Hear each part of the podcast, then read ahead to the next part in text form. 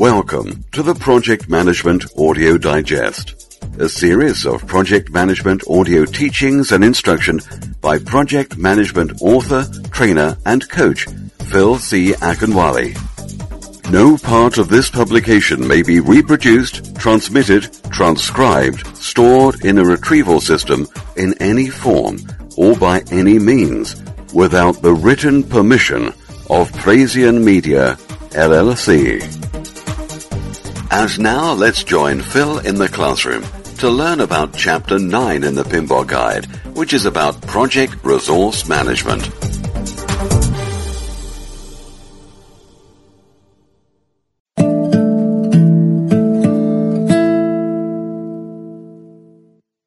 The process estimate activity resources and its importance can be underscored by reading up about the historic expedition to the South Pole by Roald Amundsen. Roald Amundsen did everything he needed to do by studying the Eskimos and studying what kind of resources, what type of resources, and how many resources, equipment, materials, supplies, food, what have you, that he would need along the journey. He had it all planned out, had it all mapped out, knew where the depots were meant to be, and knew how to strategically place his men meandering through the treacherous plains all the way to the South Pole. Now, in contrast, Robert Falcon Scott, the British naval officer, didn't do that good a job as planning out his resources, and as the story goes, one team ended up reaching the South Pole before the other, Roald Amundsen's team, and up went the Norwegian flag, and they successfully began their return journey. And that was that. But on the flip side, Robert Falcon Scott's men died one by one, including him. This boils down to inefficient resource planning. If you read the stories of both, you find out that one had impeccable planning, leveraging historical information, and lessons learned. The other took very bad steps. And that led to the demise of the team. And eventually they did get to the South Pole, but their journey back was horrendous and they all died. Lack of food, lack of water, just horrible. Now when you read that story, how is it that two men with a similar objective, similar goal, Robert Falcon Scott definitely did not have a shortage of resources had he chosen the right resources and the right amount of resources. And certain steps that he took were just flat out bad if you read the story. One of the favorite laws in the book the 21 Irrefutable Laws of Leadership by John C. Maxwell, my mentor, is the law of navigation. And in the law of navigation, he breaks this story apart and the law states that anyone can steer the ship, but it takes a leader to chart the course.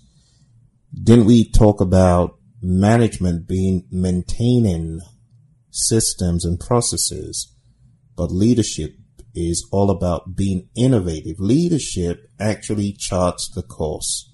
Managers steer the ship. It's easy once it's started to steer the ship, but to chart the course is a tough job. And charting the course for resources is pretty much what this process is all about.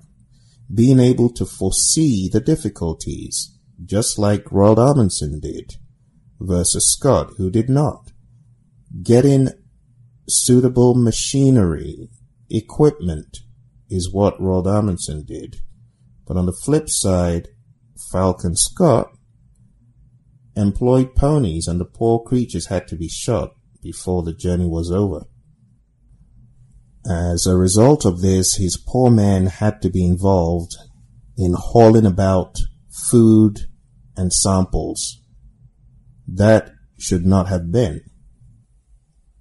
So bringing it back to modern day project management. It's the job of the project manager to count the cost resource wise to know what the project entails so that like Falcon Scott and his team, the project manager will not run out of gas. The project manager will not run out of transport resources, food resources, and ultimately the team will be able to get to dry land with the planned resources. So when you think of estimate activity resources, it's estimating the type, the quantity, and the nature of any of the resources needed on the project, be it human, equipment, material, supplies, or facilities. And the key goal of this is that it enables us identify those characteristics end to end of all of these resources so that we can effectively count the cost, look for cost trade-offs if those particular resources are not available or cannot be achieved, this is where the PM should look for trade-offs. It is also in this process that we concentrate on the capacity for these resources. We should also think about the number of hours that these resources are needed. In other words, the effort, not the duration, but really the effort. How many hours a day will these resources be working? Now, this is different from how many weeks the endeavor is. For example, if I got a resource to work two hours a day for the next one month, the duration is a month, but the resource effort is the two hours over that period. Let's say of 20 days, looking at a five day work week times four. So 20 days working two hours every one of those days. This is different from a resource working eight hours a day over 20 days. So when we talk about resource effort, we're talking about the specific number of hours that these resources are working. When we talk about duration or activity duration, we're talking about how long that activity spans across. In this example, an activity spanning a month. So these variables are important so that when you take a look at estimate activity duration, you will be able to distinguish between that and this estimate activity resources. Estimate activity resources offers an input to estimate activity durations. The resource requirements become an input to estimate activity durations. So let's talk about this process. How do we roll with the process? How do we get stuff done? Well, it starts off by having a plan, the resource management plan. And part of the resource management plan is the how behind our identification of the resources and the ultimate estimate of how many and how much resources we need. It basically gives us a roadmap for how to carry out this process, estimate activity resources. Now, bear in mind there's a tight connection between estimate activity resources and estimate cost for obvious reasons. Resources cost money if you have a team of people that do not have the skill set that you need for a particular piece of the work, that is going to cost additional money. And this is where trade-offs need to be met about who you hire, because who you hire could determine how many effort hours you'll need from that resource. For example, highly skilled resource may take two hours to do a job. A less skilled resource may take 10 hours to do the job. So here we need to consider trade-offs as well. And that's why in addition to the resource management plan, we could also have the scope baseline as one of those sub-inputs to this process. The scope baseline contains the project and product scope, which gives an idea of what exactly these resources will need to do on the project. The scope drives the need. Bear that in mind. Next input is project documents. And part of the project documents here are activity attributes and the activity list. Remember we talked about these before. So activity attributes further describe the activity in question. Why do we need activities? Because the resources will be assigned when acquired to an activity, right? For that reason, the activity list is also relevant. We should also factor in any assumptions and constraints that are specific to resources, such as cost estimates and productivity factors. We should also consider the cost estimates. The cost of the resources, as I said previously, could impact resource selection as a result of quantity and skill level. Resource calendars should also be factored in here. A resource calendar identifies the working times for resources. So if a resource is only available within certain times, that could be an issue if the resource is not available to work on the project when the resource is really needed. Remember, as we're thinking about resources here, we're thinking about all manner of resources, human, equipment, material, supplies. Also, risks should be considered. Any resource related risks should be considered as an input here. Our next input, enterprise environmental factors, could include the resource location, resource availability, team resource skills, organizational culture, published estimating data, and marketplace conditions. Our next input here is organizational process assets, which could include policies and procedures relating to staffing, policies and procedures relating to supplies and equipment, and any historical information regarding the types of resources used in previous similar projects. Let's talk about our tools and techniques. Tools and techniques here, obviously expert judgment is one. You need this expertise from someone who has been there, done that to consider when you are estimating activity resources. If you have people with specialized knowledge regarding physical resource planning and estimating, you could use that in this process. Bottom-up estimating is also another tool and technique used here, and in cases where it is hard to estimate resources at a high level, work could be decomposed to the activity level and then aggregated to develop the estimates for work packages, control accounts, and summary project levels, and the ultimate project level. The next tool and technique is analogous estimating. The key thing here is we're using historical information from a previous similar project as a basis for estimating a future project. It's very quick, but it's not that accurate. The next tool and technique is parametric estimating. Parametric estimating draws on historical information, but the key thing is it links this historical information to a statistical relationship or an algorithm. Linking historical information and other variables through an algorithm to calculate the quantities for these resources is what parametric estimating does. For example, in the PMBOK guide, it reads on page 324, if an activity needs 4,000 hours of coding and it needs to finish in one year, it will require two people to code, each doing 2,000 hours a year.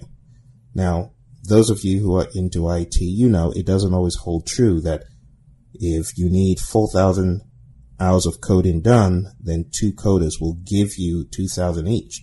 But it is an example. This technique could produce higher levels of accuracy depending on how sophisticated that algorithm is. For example, you might want to factor in the learning curve for those individuals working on that particular task because after a period of time, they could get better at it. And those three are the estimating approaches used in estimate activity resources.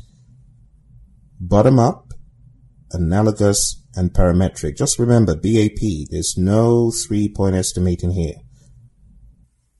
Our next technique is data analysis. Now this involves analyzing the various options for choosing resources on the project. And some of these alternatives could be the level of resource capability. Are we dealing with a highly skilled resource or not? What about machines? Are we dealing with a manual machine or is it automated? What about make or buy decisions? Build or rent decisions and so on. So in essence, it's all about these alternatives for choosing the best project resource within the defined constraints. The next one here is PMIS, Project Management Information System. It's a no-brainer. This is software that enables us effectively plan resources and there's so many ERP solutions out there these days. Next technique is meetings, the meeting of the minds with functional managers, functional heads, resources, whoever's in those meetings to better understand the level of effort needed, the skill level needed, the quantity needed so that those resource managers or hiring managers can better understand the need for the project.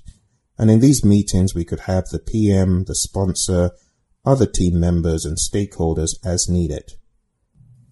Moving on to our outputs, the first output is resource requirements. Resource requirements identify the types and quantities of resources needed for each activity or work package and these can be aggregated to determine the estimated resource for the work packages for the WBS branch or the project as a whole. It really depends on the level of estimating. But the bottom line is, regardless your level of estimating, this process will provide the understanding of the resources needed. This, of course, has incorporated any assumptions that were made at the very beginning. And that's why that's why your assumption log should be an input to this process to really take into account those assumptions and constraints. As these resource requirements are derived, the next step should be to think about providing documentation surrounding these resource requirements or these estimates now, this is known as a BOE, a basis of estimates. We've seen it in other processes, but here we're trying to hone in on the method used to develop this resource estimate, the resources that were used to develop the estimate, any constraints, any assumptions, the range of estimates, how reliable are these, what is the confidence level, and any documentation of identified risks revolving around these estimates. The next output is a breakdown structure. You've seen a few of these breakdown structures. Well, this one is known as the resource breakdown structure. And it's a breakdown structure, a hierarchical decomposition of resources by category and type. If you take a look in the PMBOK guide when you're not in motion, if you're driving, don't do that. Don't bring out the PMBOK guide, just listen. Figure 9-7.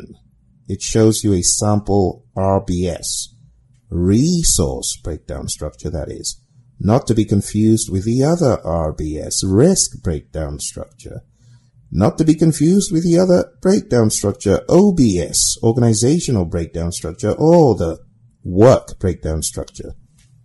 I'm messing with you. I know you know it. Well, let's talk about the resource breakdown structure. So you can break down resources by personnel, material, equipment. You know, you want to go the extra mile and do human equipment, material supplies, facilities. However you do it, the bottom line is it breaks down resources by type. And in the image, we have personnel, we have material, we have equipment. What does this do for you? It enables you see in a very visual form the resources needed on the project. This could include skill level, grade level, required certifications, or other information as needed. Our next output is project documents updates, activity attributes, assumption log, lessons learned register. These could all be updated as a result of this process. What are we trying to do in the lessons learned register? Well, if there are any pieces of information as far as how certain techniques were not applicable or effective we want to document that so that people don't repeat our mistakes. And that concludes our review of the Estimate Activity Resources process. So on the exam, I expect you to be tested on the estimating approaches, the BAP, don't forget, bottom up, analogous, and parametric, and how these are relevant to estimating activity resources. Also, understanding the relevance of the risk register here as an input could be helpful.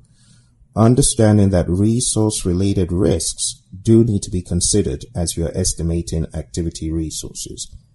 Also, the specific EEFs. You see, whenever I see the word resource, I'm very careful to observe those EEFs. You want to observe those EEFs associated with this process. And lastly, understanding alternatives analysis as part of the data analysis carried out and examples of some of those analyses. And these were talked about in the PMBOK guide on page 322. The construction example and the automotive example will help underscore what exactly I'm talking about.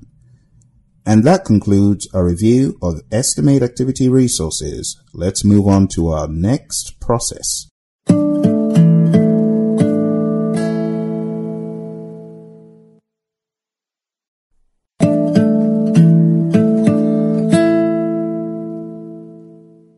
Control resources.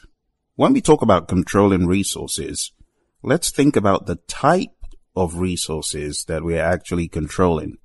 This is exclusive to the material resources, the equipment resources, the supplies, the facilities. In summary, control resources is all about those physical resources. In this process, we seek to control those resources to ensure that they get to the people who need them at the right time and that they are indeed used the right way. Think about it. If there was an abundance of resources, just like air or water, for the most part, do you think people would control the resources to the degree that the PMI is suggesting? Probably not. They might be a bit more careful with the resources, but we need to control resources because we don't have resources to waste. Resources cost money, material, supplies, facilities. Deepak says, when resources become skimpy, and I'm talking about Deepak Chopra, you know him, he said, when resources become skimpy, Human beings don't suddenly cooperate to conserve what's left. They fight to the last scrap for possession of a diminishing resource. Don't we see that in project management? In organizations, there has been lots of big old powwows, lots of fights, almost because of those resources. Everyone wants the resources that are available for their project. And there are not enough resources to go around in many an organization. In some organizations, it's wait for your turn and then you get these physical resources. And that's why in the world of project management, we have to be intentional about our planning when we would need these resources and how many these resources will actually need to be. After you've got that great plan into action through the estimate activity resources process, this is the big follow up, folks. This is the big execution because you estimated the activity resources. Then management gave you the go ahead and the money and you acquired the resources the next question is how well are we spending the resources? So control resources is where we ensure that those physical resources are available as we promised and also making sure that these resources are utilized as we intended. You want to make sure people aren't diverting those resources to other projects or, heaven help us, outside the firm Haven't you heard of instances where people are carting away company resources to use for their private use? This is where the project manager needs to put a stop to any such thing. You can't take the resources to a different project. You can't take the resources home and you certainly can't take them to another organization. The key benefit of controlling resources is to ensure that people get the resources they need at the right time, in the right place, and that resources, if they are not being used, are not hoarded. In other words, the project manager should ensure that those resources are released back into the organization if they are no longer needed. Also, at the end of the project, when all is said and done and you no longer need resources, there is a method to releasing those resources.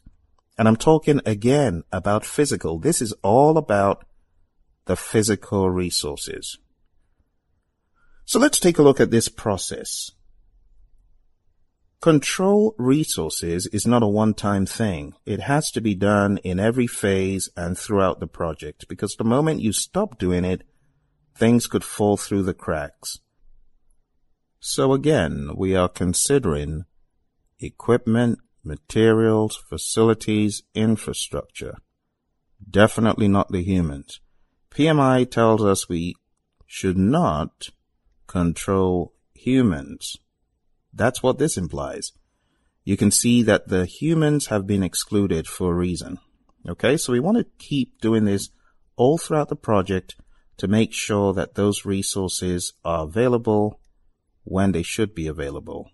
And we also should be involved in updating resource allocation.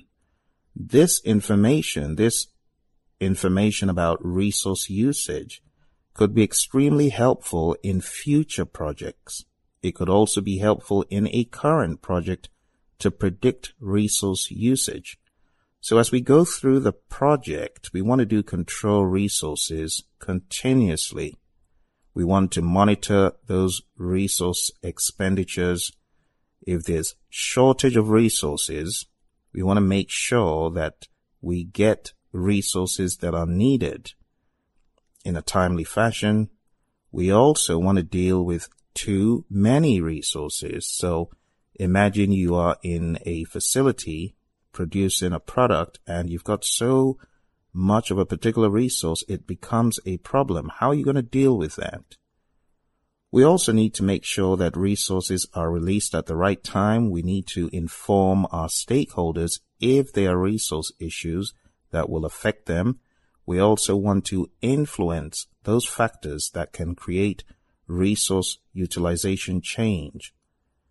Also, we want to manage any changes regarding resources when they occur, if they occur.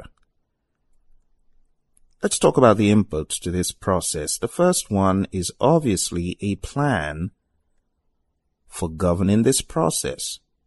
The project management plan contains the resource management plan, and the resource management plan contains guidelines about how to run this process control resources. The next input is project documents. So think about it as resource issues crop up, they need to be logged in the issue log. So the issue log will be a relevant input to this process. As the project proceeds, you may observe lessons learned regarding physical resource control. That needs to be an input here so that as you get new knowledge, that knowledge is made available and used all throughout the project and in the organization. As part of project documents, we have physical resource assignments. What happens when you acquire resources? You assign them, right? So understanding the assignment of those resources gives us the background of resource utilization that is expected. And when we are measuring resource usage, we want to take a look at that physical resource assignment to know what we intended its use to look like. Project schedule, also here in project documents, gives us an idea of when the resources are needed. The resource breakdown structure is also a sub input here. It provides reference documentation in the event of resource issues or replacements. Resource requirements is an output of estimate activity resources, and we see it here as a sub-input because it enables us identify the needed material, equipment, supplies, facilities, and what have you on the project. And lastly, under project documents, we have the risk register because the risk register helps us identify these resource related risks that can impact our project. The next input is work performance data. As usual, we are in the monitoring and controlling process group. So what do you expect? You expect to see a boatload of processes with WPD as inputs outside of integration, of course. So this is no exception. The work performance data here could be project status regarding the number and the type of resources that have been used. The next input is agreement. If an agreement exists to supply resources in a particular quantity or measure, we need to keep our eye on that agreement. So for any resources that are external to the firm, if there is an agreement in place with a vendor or subcontractor, that agreement needs to be honored. And the way we keep our eye on it is by having this as an input to this process. And the final input here is something we already know. It's organizational process assets. This refers to policies, procedures, guidelines for resource control, also any escalation procedures for resource related issues, and the lessons learned repository from previous similar projects or even current projects if this is being done at the speed of thought, as Bill Gates says, like a digital nervous system. If we are getting lessons learned from all over the firm real time, then we should be able to tap into those lessons learned. So that could be a possible input here. Let's talk about the tools and techniques. The first tool and technique here is called data analysis and data analysis here refers to reserve analysis looking for alternatives to correct any resource related variances to remedy whatever problem we are facing. We also have cost benefit analysis in which we look for cost benefit trade-offs when we are considering corrective action for these resources, the physical resources, the next sub-technique under data analysis is performance reviews. Performance reviews enable us take a look at our resource performance over time and understand what the issues are, checking for variances, looking for resource utilization versus the planned resource utilization. The next one here under data analysis is trend analysis. And this refers to looking at our variances over a period of time to see if things are getting better or worse. The next tool and technique is problem solving. Now problem solving here refers to solving problems related to physical resources. Resource shortage, resources not being available at the right time, be they internal or external resources, Perhaps your vendor has gone bankrupt. Perhaps there's a weather related issue. Perhaps a weather delay has necessitated that you get several more resources on board as it happened to me on a previous project. Due to snow, we needed to dig quicker. We needed more backhoes, more people. These things happen. But when you're thinking of solving problems, the PMI give you some guidelines to follow. And think about idea because the mnemonic spells ideas. See? I-D-I-A-S-C. Ideas. See? So it's I identify the problem. D define the problem. I investigate the problem, collect data. A analyze the problem, find the root cause of the problem. S solve the problem by choosing a suitable solution and C, check the solution. Ideas, see? Just keep that in mind if you are trying to remember that with a mnemonic. So after we've solved problems, what next? In order to do that, we need to get people on the team on the same page. And the way we do this is by our next technique known as interpersonal and team skills. Interpersonal and team skills, we often refer to that as soft skills, but here they're two big ones, negotiation and influencing.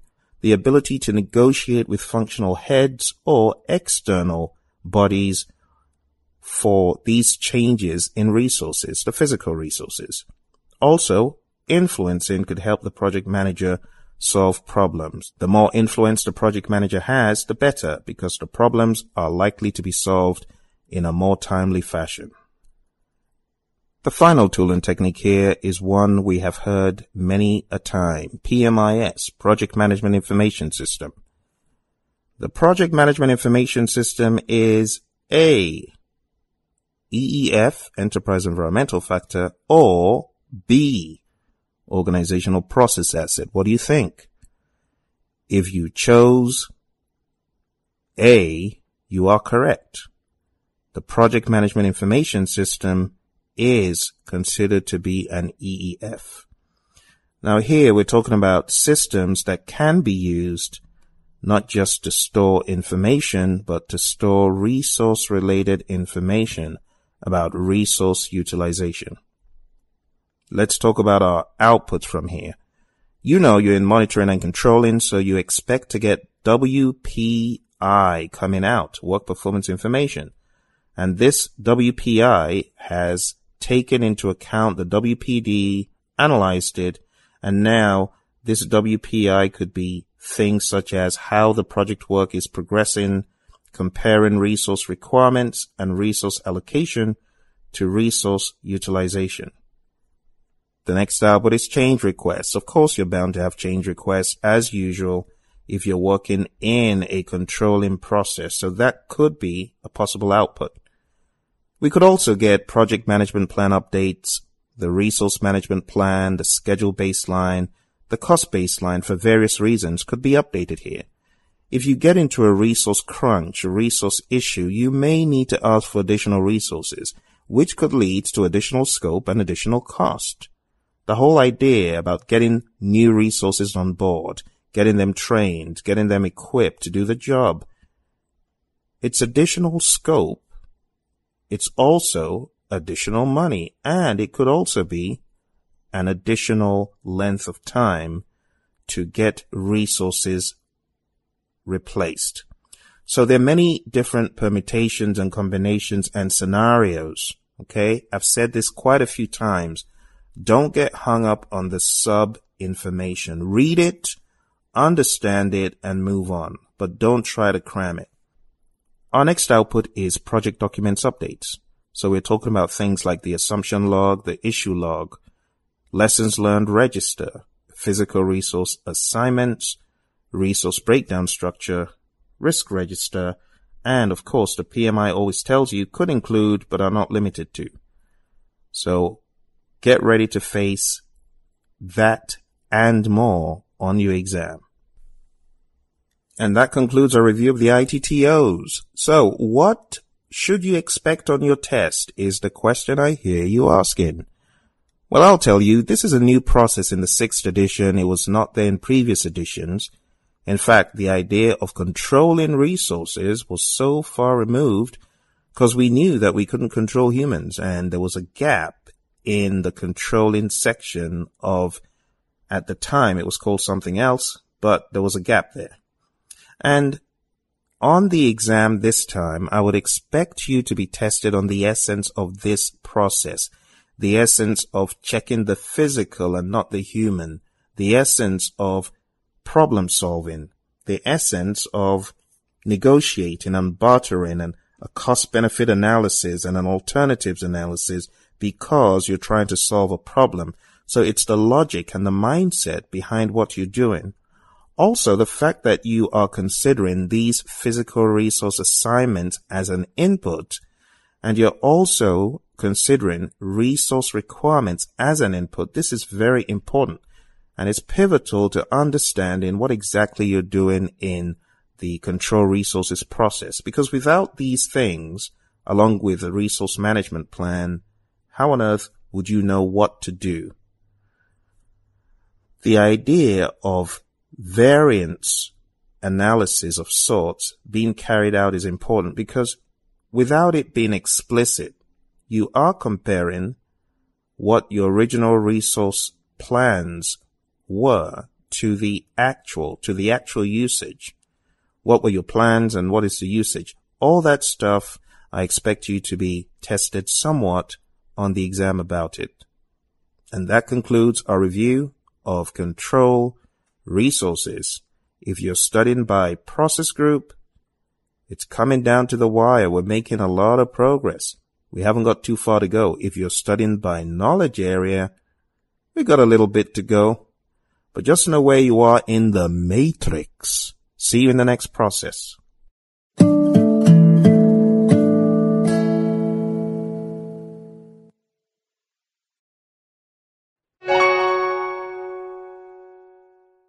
Control resources is a new process in the PMBOK 6th edition.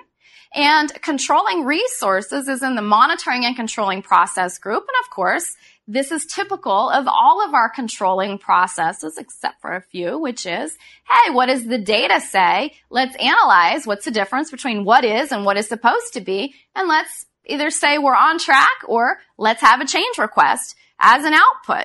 So resources are one of the most important pieces to meeting our schedule and our budget with the level of quality that's necessary to have a deliverable that's fit for use. So this is a, a, a, new process because it's a very relevant and very necessary process to have called out from all the other processes that exist in the PMI framework.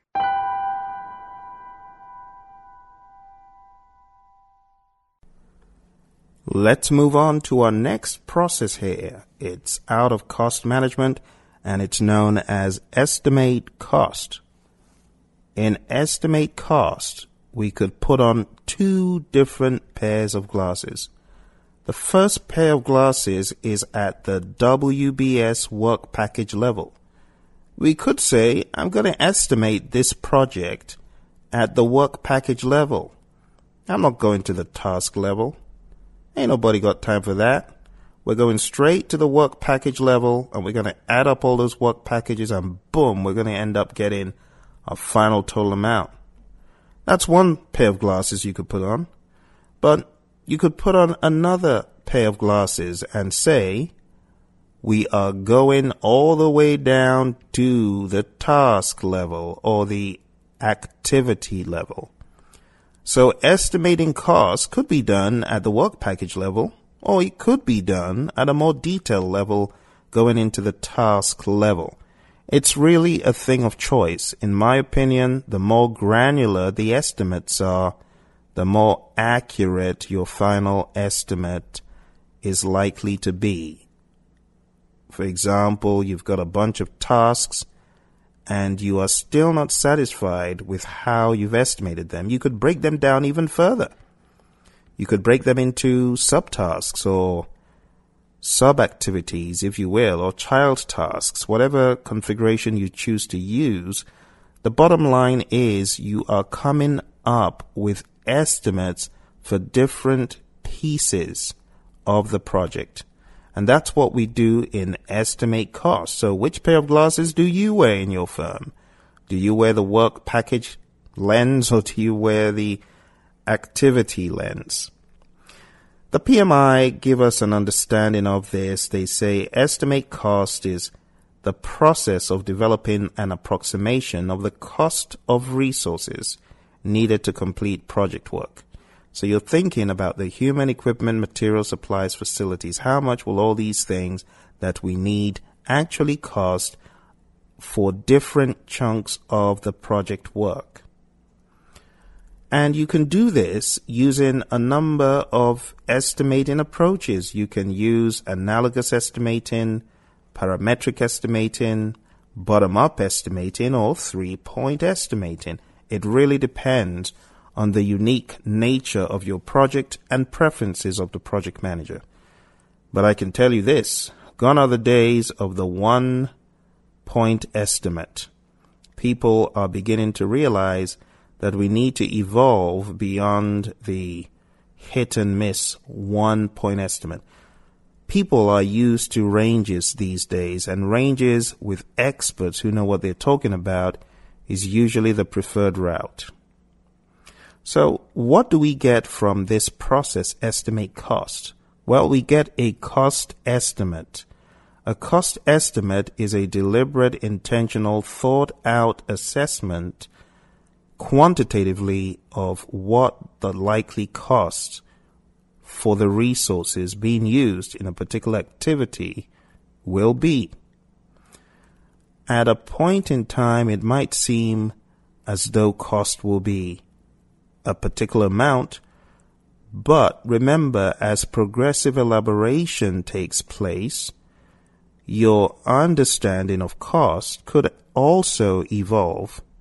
So this should not be a one-time cookie cutter type of thing over time, your clarity about cost could become more precise. When we talk about estimating cost, we could also explore options such as should I use resource A or should I use resource B? Hey, resource A is cheaper. Oh, but resource A isn't the same level of quality as resource B. Or you could make trade-offs such as should we buy or should we build? Should we lease or should we buy? That kind of mindset. You also get into that as you're estimating cost. Cost estimates, of course, are usually in a unit of currency. Dollars, yen, pounds, euro, and what have you. When we talk about estimates, though, they could, in some rare instances, be in resource hours. I actually taught a company that specialized in estimating in resource hours and their earned value management, get this, was all done using resource hours. So there's room for those accommodations in the area of estimating cost. Cost estimates need to be reviewed and refined, like I said, throughout the project as more and more detail becomes available, more detailed assumptions and awareness of various constraints, then we could hone in and we could get more clarity as far as the actual costs that these activities are likely to be. The PMI give an example of when you are in initiating and you come up with a rough order of magnitude estimate in the range of minus 25% to 75%. And down the road in the project, as you're beginning to know more about the project, your range of accuracy could change from minus 25 to plus 75 to minus 5 to plus 10. And in some firms, there are guidelines as to when you can make these refinements. But the bottom line is there should be some sort of allowance for these refinements. And the word rebaseline should not be uncommon to you because as the project proceeds, you may just have to rebaseline as you find more information out or as the customer's priorities change in the world of Agile. Let's talk about the inputs to estimate costs. The first one, boom, project management plan. You saw that come in because it has the cost management plan and it also has the quality management plan. When you think about quality, it costs money. The cost of quality, the cost of those quality objectives being met needs to be factored in. We also have the scope baseline. Of course we do because that is pretty much what we're trying to assess. So we've got the big old scope baseline and then we've got under that other little items such as the WBS, the WBS dictionary and the project scope statement. So our scope baseline is definitely one of those sub inputs that makes sense here. If we take a look at the project documents right off the bat, boom, the project schedule, that should hit you hard because the schedule, without that, what are you estimating? You need your schedule and the order of activities to be able to estimate. Without your schedule, how will you estimate? A resource fail is working on five activities. They're all taking place at different times.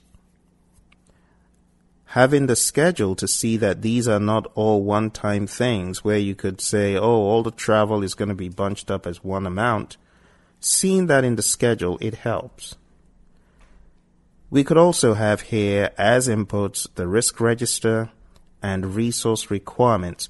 When you understand the requirements for resources, you will know how much those resources will likely cost.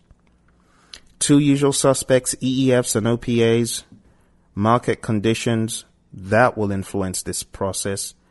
Published commercial information, such as published commercial databases about how much certain skills will cost hourly, that stuff could be helpful here.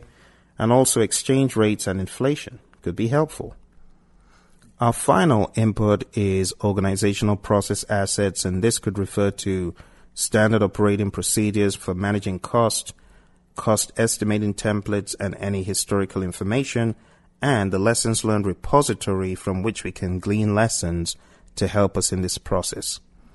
The tools and techniques need no introduction. Expert judgment about the project we're working on, previous similar project experience helps, information in the industry that we're working within, and cost estimating methods could help us here. Now, really quick, because we've talked about this to some degree, we've got analogous estimating as one of the techniques, parametric estimating as another technique, bottom up estimating as another technique. Last but not least, three point estimating could also be used here. Now, I would advise you to read under three point estimating because you've got two formulas here. You've got the triangular distribution and you've got the beta distribution under three point. When do you use triangular? When you do not have any prior history about a technology or background information does not exist and the context of the estimates isn't as clear. You use the beta distribution, on the other hand, when there is historical information, when you've been there, done that in the past, then you can use the beta distribution formula. The beta distribution formula, also known as the PERT formula, is pessimistic plus 4 times most likely plus optimistic divided by 6. And we're talking about estimates here. So 4 times the most likely estimate plus the optimistic estimate plus the pessimistic estimate divided by 6. Let's move on to our next tool and technique. It's called data analysis. And you are familiar with alternatives analysis. In this case, we're looking at alternatives for executing the project work. Make versus buy, build versus lease.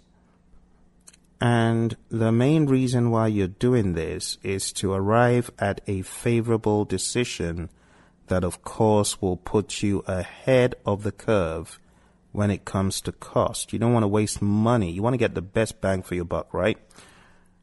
Still under data analysis, we've got reserve analysis, and this is looking at each task and asking, do we have enough buffer in there? what should our contingency reserve look like for this project or for this particular task? In this case, we're looking at the task level and asking, do we have enough buffers in here? If you're looking at the work package level, obviously it would be at a higher level, but the key word is contingency reserves. We need to address those contingency reserves right away before things begin to happen. Still under data analysis, we have COQ, the cost of quality. I would advise that you look at the COQ image because we could break this down in several ways. But the overarching breakdown is the cost of conformance to quality and the cost of non-conformance to quality. In the event that things don't go very well, we need to consider those. And that's why we should allocate some good cost resources to quality. The next tool and technique is Project Management Information System. spreadsheet, simulation software, any tools that we use to get a better handle on our cost estimates. The next tool and technique is decision making. We could use voting to vote on these estimates. What does the team think? Do you think we did a great job in estimating this or do you have some other idea? Through voting, we get to learn what the team really thinks about those estimates and it gets them to commit to those estimates. Using voting empowers the team and makes them feel like they own part of the decision.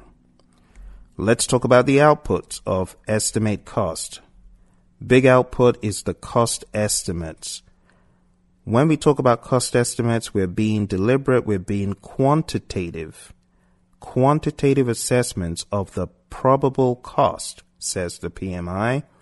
So we're given some very specific numbers to say this is what we believe it will cost for this particular task or activity, if you will. The next output is the basis of estimates, BOE. This is supporting documentation for the estimates that you came up with. And some of these supporting documents could be documenting the assumptions and constraints that you used, documenting how the BOE was developed, documenting any identified risks, the range of possible estimates, and how confident you are in those estimates that have been generated. The next output is project documents updates. Project documents that could be updated here include, but are not limited to, I'm sounding like the PMBOK guide. could include, but are not limited to, assumption log, lessons learned register, and risk register. And that concludes our review of estimate cost. Now, what do I expect on the exam? I expect you to know the rhythm of estimate cost. Understand what you're really trying to achieve. What you're doing, preferably, is looking at the schedule and breaking down the schedule cost piece by piece for each activity. That is preferred. In cases where that may not be possible, you may be looking at the work package level, which is higher up in your WBS. Okay? I also expect you to be tested on understanding the dynamics of marketplace conditions, exchange rates, and inflation as enterprise environmental factors here also, the four estimating approaches analogous, parametric, three point, bottom up, and knowing when to use the different three point estimating approaches. You got the triangular. When do you use that? You use that when the work is generally unknown. Then you've got the beta or the PERT. You use that when you've got some background information regarding the project at hand under data analysis, alternatives analysis, what you're doing there is important, and reserve analysis, how you would carry that out is also a good one to know. The major outputs of the process, I also expect you to be tested on cost estimates, what is in the estimate, and the PMI tell you this. If you read the PMBOK guide and highlight it and hone in on these nuggets. They are nuggets laced all throughout the PMBOK guide. If you can hone in on those unique aha nuggets, it will really help you. You know, for example, right there in the middle of cost estimate is a line item. This includes, but is not limited to, direct labor, materials, equipment, services, facilities, information technology, and special categories such as cost of financing. Did you know that the cost of financing is one of the things you should be thinking about here? Some people don't. It costs money to finance stuff. And those are things you should be thinking about. Inflation. So rather than read the entire chapter for you, which you probably fall asleep if I read the PMBOK guide from A to Z for you. But on a serious note, look out for those nuggets and those rarities and those things that you typically would not pay attention to if you were skimming the book.